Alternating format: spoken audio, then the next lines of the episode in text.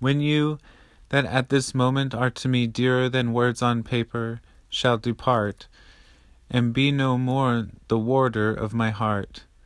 whereof again myself shall hold the key, and be no more, what now you seem to be, the sun, from which all excellences start, in a round nimbus, nor a broken dart of moonlight, even splintered on the sea. I shall remember only of this hour, and weep somewhat, as now you see me weep,